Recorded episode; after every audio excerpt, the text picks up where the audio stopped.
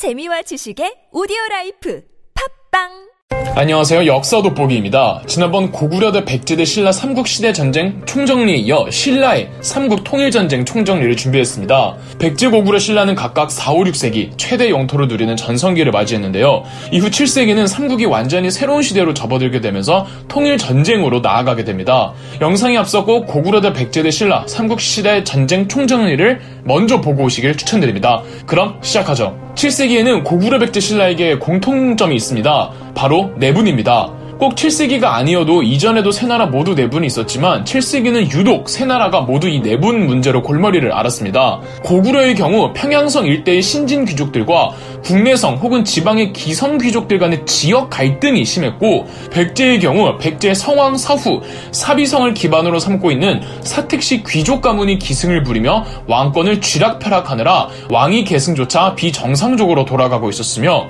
신라의 경우도 귀족들 그 중에서도 경주 토착 귀족 그 고인물들이 워낙에 힘이 있어서 그들만의 리그를 형성하고는 뭐 백제만큼 왕권을 위협하지는 않았지만 그래도 지방 귀족들이 들어올 수 없는 폐쇄적인 사회를 형성하고 있었죠. 신라의 진평왕은 이런 귀족들에게 권력을 다 넘길 수가 없어서 아들이 없음에도 굳이 성골이라는 부모 둘 다 반드시 왕족인 사람만 왕을 이을 수 있다는 골품을 새롭게 만들면서까지 왕위를 딸에게 양위를 해주죠. 이렇게 등극한 신라 최초의 여왕이 선덕여왕인데 선덕여왕 직위년도에 칠숙 서품의 난도 어, 이 선덕여왕만 아니면 귀족들 중 한 명이 왕이 되는 거라 이 선덕 여왕의 즉위에 반대하는 정치적 맥락에서 터져 나온 것으로 보이죠. 세 나라 중 제일 먼저 내분을 극복한 나라는 고구려였습니다. 이는 의도치 않은 외부적 충격으로 인해 위기 앞에서 고구려의 단결력이 잠시나마 높아진 것이었는데요. 6세기 말 중국에서 몇백 년 만에 통일왕조 수나라가 나온 겁니다. 당시 고구려는 군부의 입지가 조금 컸는데 기득권이었던 평양성 귀족들과 이 군부들은 전부 수나라에 강경하게 나가자는 외교 방침을 고수했기 때문에 수나라와 고구려의 충돌은 필연적이었습니다. 심지어 고구려가 수나라 국경지대를 선제 공격합니다. 고구려의 영양왕 때에 612년 수나라의 2대 황제 수양제가 무려 113만 대군을 동원해 고구려로 쳐들어옵니다. 그러나 수양제의 비효율적인 군대 운용 때문에 대군은 오히려 단점으로 작용했고 요동성에 발이 묶인 채 고구려의 성 한 개도 함락시키지 못하자 수양제는 30만 명 별동대를 구려 고구려 수도로 진격하게 했습니다. 이 30만 별동대조차 비효율적 행군으로 인해 병사들이 지쳤고 당시 고구려 군을 이끌던 을지문덕 장군이 의도적으로 30만 별동대를 더 지치게 하기 위해서 수도 평양성까지 유인했습니다. 수나라 별동대를 이끌던 우중무는 평양성에 가면 수나라 수군이 기다리고 있어서 그들이 군량미를 보급해 줄 수 있다고 생각했죠. 그런데 이미 수나라 수군은 자기들 멋대로 독단적 작전을 펼치다가 초토화가 된 상황이었고 소식을 들은 우중문의 별동대는 애써 평양성 근처까지 왔다가 돌아갑니다. 수나라 병력이 퇴각할 때 을지문덕의 고구려군은 지금의 청천강인 살수라는 강에서 수나라 군대를 괴멸시켜버립니다. 30만 명 중 2,700명만 살아 돌아갔죠. 무리한 대외원종으로 수나라는 자멸해버리고 그 빈자리는 당나라가 메우게 됩니다. 고구려에선 영양왕이 죽고 그의 동생 영류왕이 즉위하는데 영류왕은 평화주의자였습니다. 따라서 강경 외교론을 펼치는 군부 세력과 평양성 기반의 귀족들을 멀리하고 왕권 강화를 위해 그동안 소외되었던 지방 귀족들을 대거 등용시킵니다. 이러면서 다시 고구려의 지역 갈등과 내분이 수면 위로 떠오르죠. 불만을 품은 평양성 기반 귀족의 대표 가문이었던 연씨 집안의 연개소문이 642년 쿠데타를 일으켜 영류왕과 그 측근 귀족들을 잔인하게 숙청하고 꼭두각시왕 보장왕을 세운 채 본인이 대막리지로 군림하며 이 고구려의 전권을 휘두르게 됩니다. 연개소문의 정변으로 다시 평양성 귀족들이 정권을 잡으면서 고구려 조정에선 외교 방침도 강경론으로 돌아오게 되었고요. 백제로 와보겠습니다. 서동요의 주인공인 백제인 무왕은 왕권을 강화하며 사비성 기반의 사택씨 귀족 가문과 정치적 팽팽한 다툼을 하고 있었습니다. 결정적으로 무왕은 전북 익산으로 수도를 옮기면서 사택시 가문을 누르려고 합니다. 그래서 뭐 미륵사라고 한국에서 제일 큰 절도 만들고 궁궐도 만들고 다 해놓는데 정작 천도를 포기합니다. 이유는 무왕이 천도를 포기하는 대가로 사택시 가문으로부터 뭘 받았다는 거겠죠.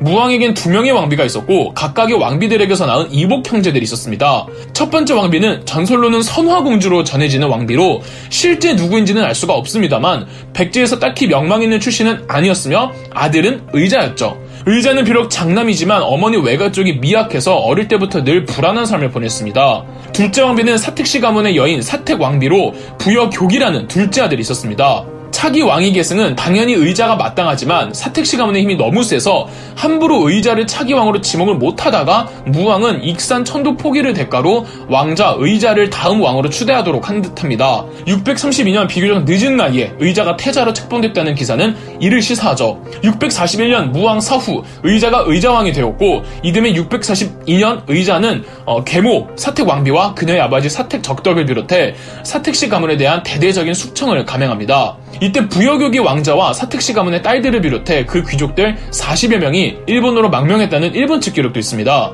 의자왕은 자신을 지지해준 신진 귀족들, 예컨대 성충, 흥수 등을 전면에 내세웠죠. 더 확실한 왕권 강화를 위해 의자왕은 신라에 대한 대대적인 압박을 가했고 무려 40여 개의 성을 빼앗죠.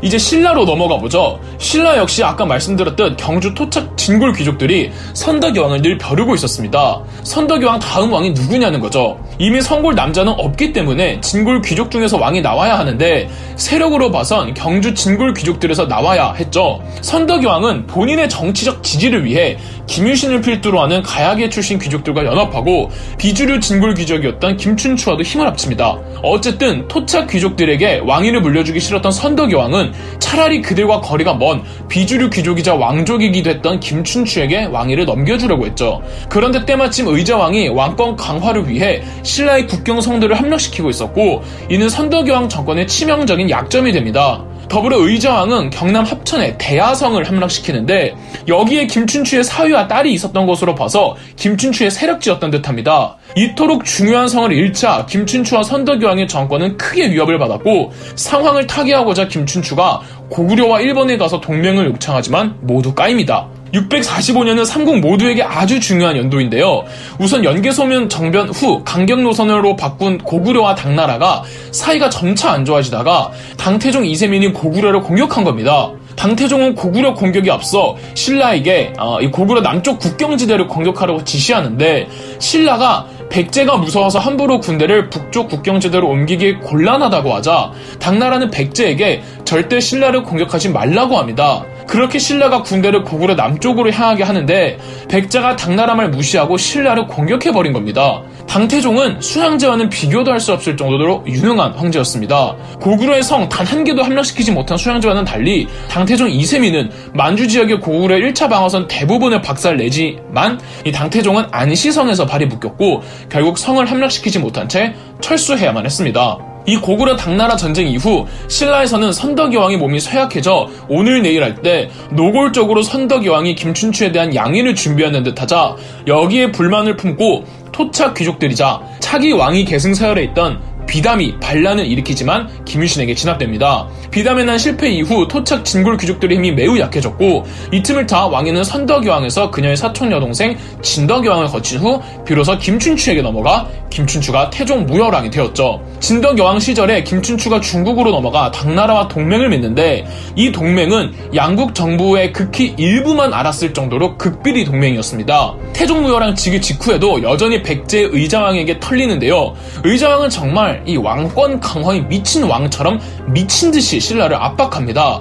여기에 의자왕은 성충, 흥수 등 본인을 지지해준 신귀족 세력과 갈등을 빚는데요. 신귀족 세력들은 의자왕의 신라 공격에 반대했습니다. 신라가 문제가 아니라 신라를 치느라 당나라와도 사이가 멀어지기 때문이죠. 백제는 이미 신라를 공격하지 말라는 당나라 측 요구를 무시했고 나중에 당나라가 백제로 쳐들어오면 그땐 답이 없어서 의자왕의 신라 압박을 반대했답니다. 의자왕은 비단 외교 문제뿐 아니라 후계 문제로도 귀족들과 멀어지는데 어릴 적 귀족들에게 탄압을 너무 받아온 의자왕은 아예 귀족 자체를 약화시키려고 했고 다음 왕위를 계승할 태자를 귀족들의 지지를 받던 장남 부여 융에서 왕족의 지지를 받던 차남 부여 효로 교체를 해버립니다. 더불어 귀족들을 원리하고 왕족들을 대거 요직에 앉혔죠. 계백 또한 그런 맥락으로 보입니다. 개백이 왕족 출신이라는 말이 있거든요. 이 더불어 흥수는 파직당하고 성충은 옥중에서 사망하죠. 이걸 두고 의자왕이 실정을 했다고 과장되어 전해지는 겁니다. 성충이 죽기 직전 남긴 유언에도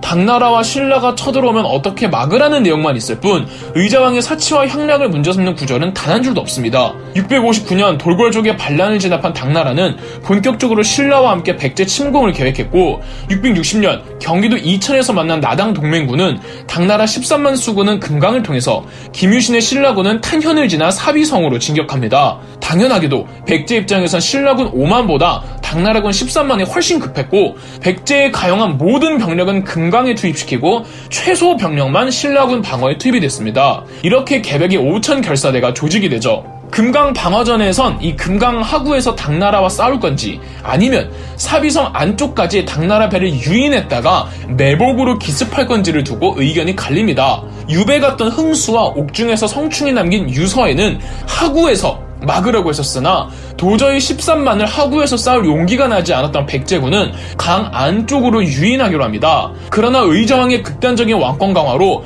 국로는 귀족계와 왕족계로 완전히 분열된 상태에서 금강 방어를 맡은 백제 군대는 귀족계 병력들이었고 당나라를 유인만 했을 뿐 별다른 공격을 취하지 않습니다. 한편 신라군을 막으러 갔던 개백의 5천 결사대도 황산벌에서 패배하자 의자왕은 왕실 사람들과 함께 과거 수도였던 웅진으로 도망갑니다. 웅진성에서 항전하던 중 웅진성의 성주였던 예식진이 배신하여 성문을 열고 의자왕을 바치면서 660년 백제는 공식적으로 멸망되었습니다. 이후 당나라는 한반도의 신라와 손을 잡아 백제를 멸망시킨 뒤 바로 고구려를 치러 가지만 이번에도 연개 소문이 직접 이끄는 기병대에게 된통당에 돌아갑니다. 어떻게 해도 당나라는 고구려를 체크메이트 시키지 못하는 와중에 당나라에게 정말 뜬금없는 일이 일어나는데요. 연개소문 사 후 대망리제를 계승한 연개소문의 장남 연남생이 당나라로 망명을 해버린 겁니다. 연남생이 지방 순시 중 연개소문의 둘째 아들 연남건이 반란을 일으켜 정권을 탈취해서인데요. 이거 이유는 알 수는 없지만 연남생이 평양 귀족보단 지방 귀족들을 더 등용하려고 하자 불만을 품은 평양 귀족들이 연남건을 부추겨 형 연남생을 내쫓아버린 겁니다. 결국 고구려는 그 고질적인 지역 갈등 문제를 해결하지 못했던 거죠. 왕보다 더 막강한 권력을 주고 국가 기밀을 다 알고 있던 연남생이 적국 당나라로 넘어가자 신난 당나라는 연남생을 앞세워 고구려를 침공했고 연남건은 수도 평양성에서 항전했지만 당나라의 거짓말을 속은 연개소문의 막내 아들 연남산과 고구려의 국왕 보장왕이 성문을 열면서 수도는 함락되고 668년 고구려는 멸망합니다. 삼국통일전쟁의 마지막은 이 나당전쟁으로 이어지기 때문에 이 다음 이야기는 역사 돋보기 나당전쟁 편을 참고해주세요. 그럼 역사 돋보기였습니다. 영상 재미있으셨다면 구독과 좋아요, 알림 설정까지 해주시면 감사드리겠습니다.